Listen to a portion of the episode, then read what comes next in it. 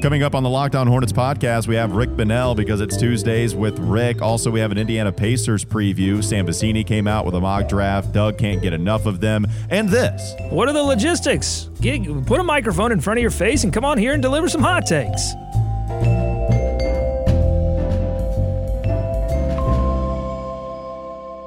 You are Locked On Hornets, part of the Locked On Podcast Network. Your team every day. In a minute, cuz we live. We live.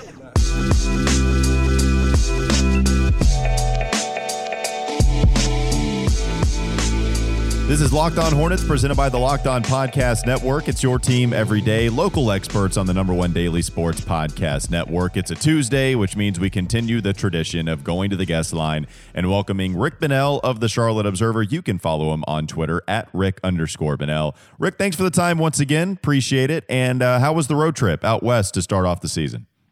It was terrific. If I could personally schedule a road trip, it would be all California's. it was it was heaven, and uh, uh, and I actually snuck away to San Diego for a day on the way home. So San Diego, San Francisco, LA. I mean, you caught really all of the big cities, and I know you usually try to go to your favorite spots. What was the spot that I saw on Twitter that you really like in San Francisco, Rick? There is a place that a local introduced me to about ten years ago called Swan Oyster Depot. It's a it's a fish market that put in like a Woolworth style lunch counter with only 18 seats. I waited an hour on the sidewalk to get one of those seats. And believe me, it was more than worth it. Also, might be the only restaurant I can think of that to this day doesn't take credit cards. That sounds like a Rich Cho big time bite. Oh, that oh, is a no, big maybe. time bite feature. No doubt. As a matter of fact, I sent Rich there. You sent Rich there? How did he like it? What, did he give you a verdict on it? He loved it. Um, it is the freshest seafood I have ever had my entire life. All right, we're gonna have to try when we go out there. The only thing I'll be waiting an hour for is the Popeyes chicken sandwich that just came back. So that's what's going to have to be next on my menu. And then when I go to San Francisco, I'll try that. Rick, it was a good trip for the Hornets as well. The Hornets are three and three. They were two and two on the road trip, and everyone, at least looking at this Hornets team now, we kind of we've kind of thought and maybe talked a little bit about is this going to be a team that displays this type of play for a while. Look, it, it's crazy, Rick, that they're three and three right now with the expectations coming into the season. How much of an early season mirage is this to you, and how much of somewhat, you know, this, this is going to be somewhat real? Well, obviously, the qualifier is who they beat. I mean, the the Bulls, um, the Kings, and now the massively injury depleted Warriors are all lottery bound. But having said that, when you when this team beats anybody on the road, particularly on the other side of the country, you really need to take notice. Um, John Focke um, had an interesting stat today. Um, they have won points in the paint in two consecutive games. Um, that seemed a little bit like a miracle considering the first couple of games.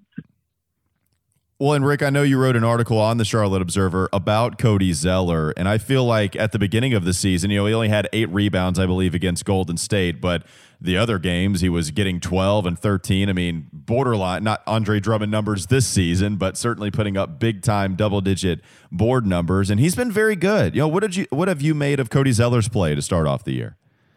Well, first of all, I think he's been excellent, and and he was asked to be. Um, there is nobody on this team who was asked to take a more expanded role in Kemba's absence than than Cody. He I thought explained it to me really well. He said, you know, he said even when plays would start out for other people, eighty percent of the offense, you know, was central on Kemba, and that meant that basically his job was to screen and screen and screen and roll the basket. Now all of a sudden he's he's got a, a, a role in ball distribution, a lot of dribble handoffs um, all kinds of things he's doing. He's, you know, he's making three pointers. Um, but more importantly than anything else, I had a long sit down by myself with Cody out in San Francisco. It's about health, guys. He is truly healthy for the first time in two years. And, the, and Mitch Kupchak deserves some credit for that. One of the very first things Mitch did when he came in here was realize the Hornets needed to beef up their medical staff. And specifically, add people involved in preventive medicine. Cody's been the big beneficiary of that. Um, they are doing something that's sort of acupuncture like, called dry needling that is really doing his knee wonders. Um, and he's told me since he hasn't felt this healthy in a very long time, and there's no maybe that that's reflected in his play. What are the chances that Cody Zeller could be a trade piece later in the season? And do you think that would benefit, depending on the package that would come back? I mean, do you think that it, it more than likely would just be better for the Hornets to keep Cody Zeller? Walker, that's a very understandable question. It's something I've thought about. The problem is, as a hypothetical, you know, you'd really have to ask yourself what you're getting back. Um, if it were anything short of, you know, a first round pick without a lot of lottery protection, I don't know if you'd do it because, as we've discussed before, I think the, the best description of Cody right now is that there is a wider gap between him and anybody else who plays center on this roster than there is a gap between the starter and the backup at any other other position. I don't think that's even close. A part of this three and three start, I think, has to be attributed to health. Uh, because the Hornets have stayed healthy, uh, minus Nick Batum, throughout this run, and they've played a lot of teams that have not exactly been healthy, and the, the Indiana Pacers included that they have coming up tonight. But I'm curious about Nick Batum, uh, the status on his return, and how you think his absence has affected uh, the team in general and, and maybe individual players? Well, first of all, it looks like the Pacers are getting healthy in a hurry because Miles Turner is now listed as questionable. Um, that surprises me. Um, if they have both Turner and Sabonis, that points in the paint thing is going to be rough tonight. Um, as far as Nick, I talked to him this morning, and he told me that while he's while he's clearly feeling some healing in that broken finger, it is an absolute minimum of two weeks still until he's ready. Uh, the thing is, since it's his non-shooting hand, um, he has been allowed to work out in basketball style stuff, and so he thinks that you know when he is cleared medically, it won't take all that long for him to you know be back up to speed. Um, I think that Nick's value is versatility and defense. And I think that that's important because, you know, uh, I you know, last season I understand, you know, Nick didn't have a good season. He'd be the first person to say that. But as far as how much or little he was scoring, a lot he had to ration an awful lot of his energy last season toward often guarding the other team's primary scorer, and that was how they, you know, that was that was part of the deal in terms of uh, letting Jeremy Lamb play long minutes. Um, they need Nick because God knows anybody who can guard on This team would make them better. Rick Bonnell joins us every Tuesday from the Charlotte Observer. Follow him on Twitter for all the Hornets coverage this season at Rick underscore Bonnell. Rick, we always appreciate the time. Thank you so much, and I'll see you over there at the Spectrum Center tonight. Terrific. Have a good night, guys. All right, once again, that was Rick Bonnell. Always appreciate the time. We'll take a quick break. Miles Bridges numbers. Doug's got a couple of good ones. We'll talk about that on the other side of the break. It's the Locked On Hornets podcast on the Locked On Podcast Network. This is Locked On Hornets. That is so Stu God's form that you were about to make fun of people for their opinions of people changing their body, and then mid making fun of other people doing that, you said, "I will say this though, the guy that I think his body changed, that's correct." Yeah, well, Please little proceed. you're right, but little known fact about me, I have 20/40 vision, so okay. um, that me, I, am pretty sure, or is it 40/20 vision? Whatever means that I have great like eagle eye vision that's Eagle Eye Cherry, by the way. Great, underrated band of the 90s. Save Tonight, one of my favorite songs. It's time for more of the Locked On Hornets podcast.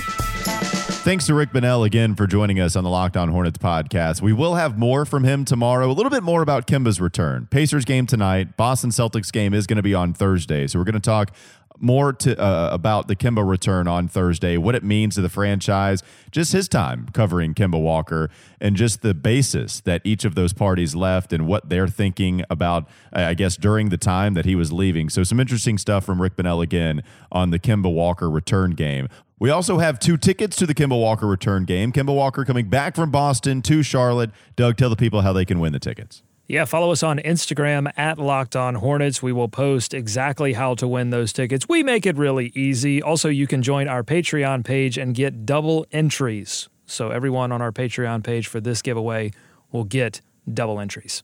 Manscaped is number one in men's below, uh, below the belt grooming. Get 20% off and free shipping with the code locked on. That's all one word, no spaces, locked on at manscaped.com. Also, promise you guys Miles Bridges numbers. Doug, looking, I don't know if you jotted them down in your little black notebook, but you got some interesting stats on Miles Bridges.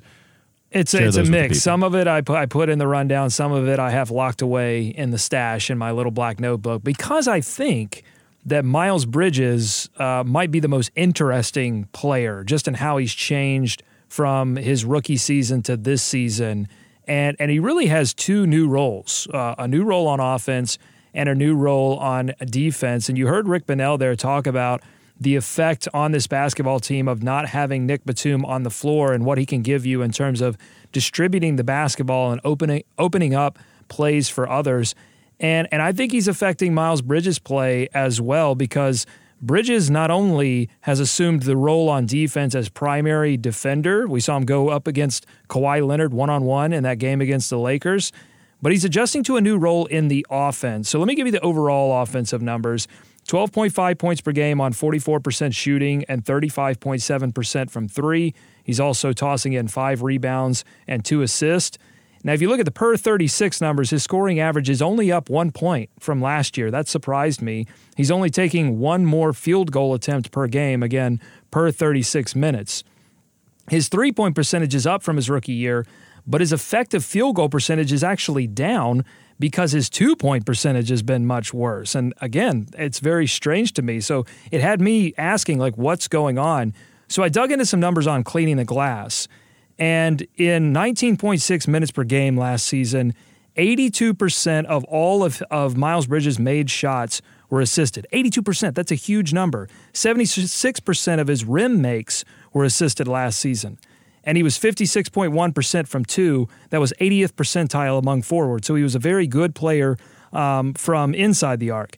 Now, you fast forward to this season so far, six games in, it's a small sample size, I know, but things have changed dramatically in terms of his role within the current offense. Now 32.3 minutes per game, so he's getting a ton more minutes. He's uh, 50% of all of his made shots are assisted, down from 82%. 31% of his rim makes are assisted, down from 76%. And now he's shooting 50% from two. That's the 51st percentile. So the big picture on those numbers, Walker, is that Miles Bridges is being forced to create a lot for himself now. And it seems like, at least the early returns are, he's struggling to do that it's not the guy that I want a basketball in his hands when things go wrong. I don't want him to try to create a shot for himself. I mean, not now. I, I, do want him to develop that skill, but you understand, I don't want it right now because he's just not very good at it. What he's good at doing, if he's going to have the basketball in his hands and go get a bucket, what he is okay at doing is driving towards the rim and every once in a while breaking off a spin move and finishing with his right hand or his left hand, whatever side he decides to spin to. I do think he's decisive when he has it in his brain. I want to drive to the basket and I want to score. I'm going to go dunk it on someone. I'm going to lay it in. I'm going to finish with contact at the rim. But we haven't seen that as much. And it's not someone that you just want to throw it to on the perimeter. Him, triple threat position, kind of maybe dribble a little bit, the useless dribbles that make all head coaches angry, right? Where you're not dribbling with a purpose. That's someone that can't do that. That's not someone that can have the stationary dribbles like a Malik Monk. He can take you off the dribble if, he's dribbling it right there, right? Like Miles needs to come off a triple threat and immediately go to work towards the rim. Other guys on the team don't have to do that. Miles isn't a playmaker. He's not going to create another shot for any one of his teammates, not for himself or either one of his teammates. So I wasn't surprised to hear you rattle off the stat of him mm-hmm. having 82% of his baskets come assisted. And this year it's 50 and still only have one more point per game per 36 minutes. I mean, it, it makes sense when you look at all the numbers and what we see out there on the court. It does make sense to me things have gotten a lot more complicated for Miles Bridges on both ends of the floor. Again, he's having to, you know, r- really access a lot uh, to and expend a lot of energy to guard the best player on the other team every night, or at least the best wing player every night. And and then on the offensive side, he's got to create for himself now. And, and I think the onus, if if you want Miles Bridges to be more successful in that starting lineup, a starting lineup, by the way, that has struggled this season, like the starting lineup is one of the worst starting lineups, just performance wise, both on offense and defense in the league this year. The Hornets have found success with their bench. Uh, if you want Miles Bridges to be more successful in the starting lineup, I think the onus is on the coaching staff to find ways to get him into into better positions, run some plays where you can uh, give him a few more opportunities to score off assist than create for himself. Because right now he just hasn't proven that he can do that, and, and it might be unfair to ask him to do that in year two. Look at Cody Zeller. He's right now he's experiencing the highest usage of his career, but he's had so many years to be the non high usage guy and get assists from other players. He's had years to to develop that. Uh, Miles is being uh, thrown into this position, and, and, I'm not sure it's a role that suits him. Uh, well, and and let it let it take six years for Miles Bridges to. Have, I don't think it's going to take six years, well, but I don't right. think that year two. I mean, oh, I, here's the thing. I'm just telling you the evidence that I have right now. Maybe it changes. Maybe Miles uh, suddenly starts to create for himself and and raises his points per possession. But right now, it's not happening. No, right now it's not happening. My my only point was that let it take six years and see if people have the patience to deal with that. no. In a team that's rebuilding. No, they're not going to have the patience to deal with that, especially at that position, Doug. It's okay if Cody Zeller's going through it right now, but Miles Bridges doesn't play the five, doesn't play the rim runner that a lot of fives play in this day and age. Like, we need Miles to be able to put the ball on the deck and be okay with it and make some plays for other guys and make plays for himself. Right now, he relies on a lot of different players. You know, he doesn't rely on it's PJ Washington because PJ Washington is taking away all of the production that he was given. Well, PJ, season. well, PJ Washington is the player that, except for bigger minutes than Miles got last year. But if yeah. you look at those same assisted two numbers from cleaning the glass, PJ Washington nearly uh, uh, more than eighty percent of his shots have come off assist. Like he's not creating for himself at all, and that's that's the role that suits PJ Washington. It, it, you know what? I think that we're going to be a little bit more acceptable of that with PJ though, because we're kind of looking at him as a four-five rather than Miles Bridges as a three-four. So I think I'm more accepting of PJ Washington not getting his buckets off. You know, well, because PJ has on the perimeter moves. and drive. Yeah, Miles doesn't have. Right. He Miles has right. to uh, ultimately for Miles to become a more a starter, a, a, a, starter on a good team, he has to be able to create for himself a little bit more. All right, we have a Pacers preview that we'll talk about next break. Jeremy Lamb's return game. What do we expect from him?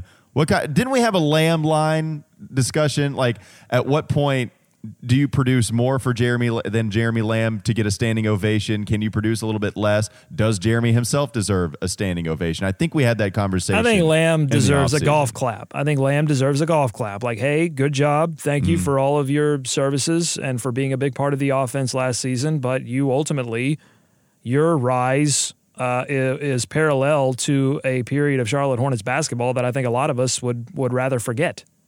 All right, we'll talk about Jeremy Lamb, as well as some of the guys that are getting healthier for the Indiana Pacers next on the Locked On Hornets podcast. This is Locked On Hornets. And the Google description here says on contracts made before June, where the wheat is deliverable in December, either wheat of the grades, named or numbered, B shares Batik of New York, N.B.A. So take that for what you will. That's a lot of information I just threw at you. I apologize. What was the grade? The yeah, the wheat was graded uh, C minus. Let's get him on. It's time for more of the Locked On Hornets podcast. Doug, did you see Nada's tweet yesterday? He he tweeted out, you know, it's really just all about logistics to this point. Why I haven't been on the show in a long time. It's not because they don't want me. Parentheses. At least I don't think that's the case. End of parentheses. I, I want Nada back, man, but I guess it is logistics. Some of this is on his end. Like we want Nada back. What are the logistics? Get, put a microphone in front of your face and come on here and deliver some hot takes. I think we need a microphone, right? I believe that's the thing. Or maybe he can call in. Do we have him on as a guest? Just go with the phone, have him on the guest line. Phone has a mic, doesn't it? Yeah. Call me up. Let's go. Does. There's a voicemail does. line. Leave a voicemail, by the way. Patreon.com forward slash LOH. You can leave your voicemail. Ask us a question. Time for a Pacers preview. Uh, that was impressive. Time for a Pacers preview. So, looking at this Pacers game going into the weekend, I thought that there was a good chance when we had the discussion of are the Hornets too good? Are they actually winning too much? It looked like they might come back from that West Coast trip, having beaten a Golden State team that was clearly depleted, and they did so. They are three and three, going up against a Pacers team that had started off extremely poor, but they have won three games since they started off 0 and 3, losing to a Cavs team, losing to a Pistons team without Blake Griffin. Andre Drummond is having a crazy year so far, but it, again, it was without Blake Griffin. So the Pacers started 0 and 3, but have righted the ship they have won comfortably in their last three games. Malcolm Brogdon is a big reason for their success. He looks like an all star, especially in the Eastern Conference. He's been nearly a 20 and 10 guy to start the year. So they have a go to guy in absence of their real go to guy in Victor Oladipo. They have a second fiddle that they can go to in Malcolm Brogdon, who can possibly play first fiddle every now and then. And he's helped them the last three games. So when you look at the Pacers, 0 and 3, but now 3 and 3, coming to Charlotte, facing the three and three Hornets. Like this would be the good win the Hornets could get. I, I think the Pacers win, but this would be the one that I feel like we would give them the most credit if they were able to knock off Indiana. Maybe, but I mean, this is a team that's still, I mean, they're feisty right now, but they're still beset by injuries. Let me just run it down. Uh, uh, this is at 1:19 p.m. A tweet from the Pacers. Doug McDermott, questionable with a sore left foot. Victor Oladipo, we know he's out, right knee surgery. Sabonis is questionable, left calf contusion. Edmund Sumner, who uh, was a starter there for a while and, and a big contributor for them early in the season, uh, out, right hand fracture. Miles Turner upgraded from doubtful to questionable with a right ankle sprain.